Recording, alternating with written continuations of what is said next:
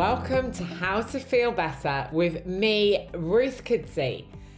How you feel better is an inside job, and we're going to be delving into ways that you can enhance the way that you feel about yourself and lead a happier and more fulfilling life. I'm Ruth Kudzi, a master certified coach, best selling author, and coach trainer, and I'm delighted to have you here. We've heard the saying, attack is the best form of defense. What about defense being the best form of attack? I am going to be delving in today talking about defense mechanisms and when we use them and how sometimes they can be really unhelpful in our relationships and how awareness, as always, is key. We're thinking in this podcast about how we can feel better. And sometimes we do things, and we all do this, and we actually sabotage ourselves. And ultimately, it comes from wanting to keep us safe.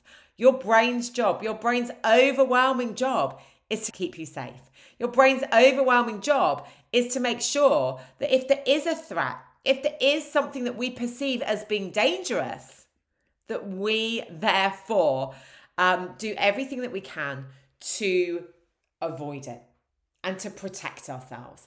And of course, it makes sense, doesn't it? You know, if human beings have evolved as they have evolved, you know, if we are safe, then we're likely to stay alive for longer. We're likely to evolve even more. So our unconscious actually acts in a way to keep us safe. And I'm going to talk about defense mechanisms. They have evolved from Freud and psychodynamics and psychoanalytics. And they are really interesting things. And you're going to start to see them in your interactions now. What I'm doing is sharing this. I'm bringing awareness to you because ultimately, all of us, me included, I'm definitely not perfect. I'm definitely very fallible and I'm definitely very human. We all sometimes behave in certain ways which actually are unhelpful. And defense mechanisms are there they're a way of protecting ourselves. They're a way of minimizing some hard feelings, guilt, anxiety, regret. And therefore, they operate on a level to help us to avoid those feelings. And we know when we avoid negative feelings, they often come back and give us a big bite in a different way. So, this is about you spotting these patterns. And actually, as a coach, we often spot the patterns in our clients. We don't diagnose, we support them to think about more helpful ways to interact with others. We support them to think about how they can be different. So, our brain's job is to keep us safe. Our ego unconsciously protects us because, you know, sometimes it, it's hard, isn't it? Feeling that emotion of guilt, guilt and shame. They actually sit right at the base of our spine. Those are kind of lowest frequency emotions. And we must all know, I mean, the amount of times that I have felt those emotions and really felt them to my core and known that at some level I'm responsible and they're hard things, aren't they? It's hard to feel, it's hard to process, it's hard to move forward from. So doing this is it, it is tricky. But trust me, if we're feeling guilt and shame, even if they're suppressed, if we actually are able to work through it, we can change.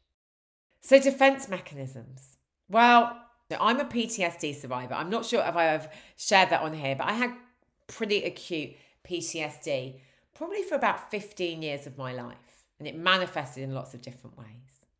Now, I did it because I was repressing some real unpleasant emotions and memories and thoughts from my conscious mind.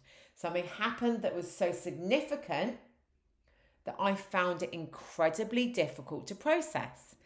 And therefore, you know, I was doing my best to repress. And what's interesting is when we go through traumatic periods, often we don't remember. And we often don't remember because our brain also struggles to encode memories or can struggle to encode memories um, as well as decode them when we're in periods of high stress or trauma. So when we repress things, it's like we don't remember. And, you know, often if people work with psychoanalysts or psychodynamic therapists, they may find some repressed memories, some things that they don't even remember doing by delving into the unconscious. Now, that isn't therapy, and it's not something that I personally went for. I had a different type of support. However, you know, I know on a more kind of day to day way of looking at things, I know that I can't remember a lot about COVID. My memory is not great in that period. You know, despite having my, you know, my Ruth smile and positivity, it was something that I was finding very, very hard. And I've spoken to lots of other people who've been in a similar situation. So, what I would say here is that we may find that we repress things like that period as well. So, repression can feel a bit like denial, but actually, often when people are repressing things, it's like they can't even remember what happened. The ones that I see, and one that I see so much online, is something called projection. So, when we project onto other people or situations, what we're doing is we are not accepting our thoughts, our motivations, our desires, and our feelings, and therefore we are attributing them to someone else. And I see this on a basic level with lots of coaches that I've worked with in the past who are brand new to coaching who, you know, they'll say things to me like, I've got a discovery call and I don't think they're going to pay because I don't think they can afford it. Okay. How do you know? How do you know that these people can't afford it? Yeah, they're making a presumption, aren't they? And they're projecting often their feelings of maybe not being able to afford things onto somebody else. But other things, you know, if we are feeling that we didn't behave well towards somebody, if maybe we're feeling that we were a bit unkind, we might project those feelings onto the other person and maybe call them unkind. And you know, so often we take our stuff and we put it onto someone else. And the more aware we are around this, the less it's likely to happen. But often I know for myself, I'm like, okay, is this really about me or is it about them? And I would say nine times out of 10, it's about me. Nine times out of 10, it's about something that I haven't processed or something that I've been feeling or something that I'm ashamed of in my own behavior. And it's so much easier to give those things to somebody else rather than to process them ourselves. And this is where doing the work comes in, doesn't it? This is where we really think about okay, what do we need in order to process this? And then there's also denial. Oh my gosh. I think about this quite often because I used to have somebody who worked with me many, many years ago. And if they had made a mistake, they just wouldn't say. So rather than saying, I'm really sorry, I've made a mistake, they would deny it. And they would go to such extremes to deny it, even when there was overwhelming evidence it was true. Actually, the denial was the problem. It wasn't the initial thing that they'd done, it was that kind of intricate layer upon layer of, for me, lies um, and actually, on reflection, what I realized is it wasn't lies. Like that person, yes, they were not telling the truth, but they were doing so to protect themselves because they were fearing that they weren't good enough on some level. And therefore, you know, it was like they were being found out. And that was really, really difficult for their ego. So they denied it. And we can all go into that, can't we? Oh my gosh, well, yeah. Okay, I'm going to give an example. I don't know why I haven't you know, lost any weight this week because I've been really super healthy. And then I'm like, actually, Ruth, are you being honest with yourself? I'm like, mm, yeah.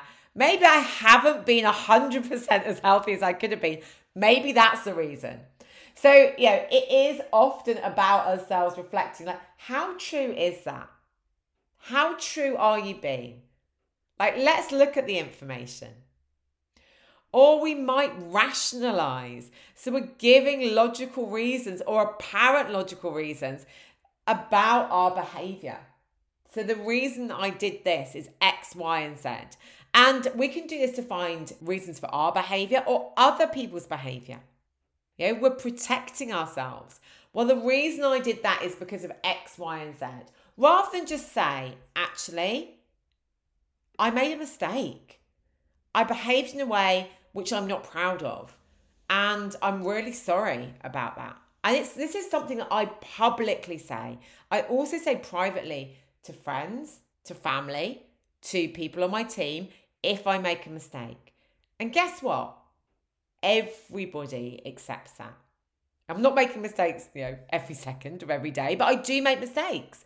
But actually, rather than going, giving all these reasons, okay, all of these reasons why I did it and creating this narrative, it's about taking a step back. And do you know where I learned this? I learned this when I was training to be a head teacher. And one of the things that that organization, which used to be called Future Leaders and is now called Ambition School Leadership, they said no excuses. And it really made me reflect on the amount of times in my life I make these excuses, but I make these elaborate excuses where actually there are no excuses. I made a mistake. I'm human. I got something wrong. And it's really interesting that when we shift from having to explain, when we shift from doing our best to keep these unconscious feelings at bay, we improve our relationships. We improve as a leader. We feel happier. Because, yes, we do feel those feelings of guilt and shame and all of the rest of them. Maybe our self confidence is dented. Maybe we are open to criticism. However, we can move past it. So, yeah, those are the ones that I see a lot projection, some repression, denial, rationalization. And it's really interesting to observe when you're doing things, to observe, you know, when somebody comes to you. And uh, I mean, honestly, we've all had this, haven't we? Where someone's like, you know, maybe we know that we've done something wrong. And someone says to us, Hey Ruth, how are you doing? And we're like, I'm fine. Okay. what made you react in that way? Or we come off up with a, a whole load of reasons why something hasn't been done. Do you know what? I realized that I had a diamond on my team recently because she just said to me, she sent me a message and she went, Ruth, I've made a mistake. And this is what I'm going to do to solve it. I've made a mistake. And I was like, You are a superstar. Because for me, and for my brain as well, if somebody says to me, I've made a mistake, I'm like, okay, let's sort it out. But if somebody goes through this whole illusion and this defense mechanism, and actually when I'm not feeling at my at my most compassionate, I find it really annoying. And that is about me doing the work. I'm not a finished, you know, masterpiece. I appreciate that that's probably about my ego and all of these other things and the other things that I've got going on, especially when I'm under stress. But actually, that, okay, right. I understand that sometimes I get things wrong. I'm fallible and I'm open and I'm authentic and I'm vulnerable. And because of that, I can take off the masks. I can take off those defense mechanisms and I can be me. And I can realize that it's safe to be me. And that is the interesting part it being safe. And psychological safety is so key here. Creating spaces, and I haven't always created spaces that are psychologically safe. You know, that takes skill, it takes time, it takes having the right people there, takes lots of different things. But when we do create spaces that are psychologically safe, we reduce the need for people to go into those defense mechanisms. So I'm going to leave you with that today. Some reflections on maybe where you are showing these behaviors, and also some thoughts about how you can create spaces where it's okay for people to feel emotions that maybe aren't always positive, but also where there isn't that judgment. And that starts with you being okay with getting things wrong. That starts with you accepting those feelings of guilt and shame and all of those other things that it, it can be a lot nicer to want to give away. And that is where the real work is. And that is the kind of thing that you do with a therapist or with a coach. I'd love to know what you're taking away from this. Take care. I hope that you've got some practical things that you can take away so that you can feel better. If you have enjoyed this episode or if you've got any feedback at all for me, hop on over to Insta, find me at Ruth Kudzi, and drop me a message. I would be delighted to talk to you. Take care.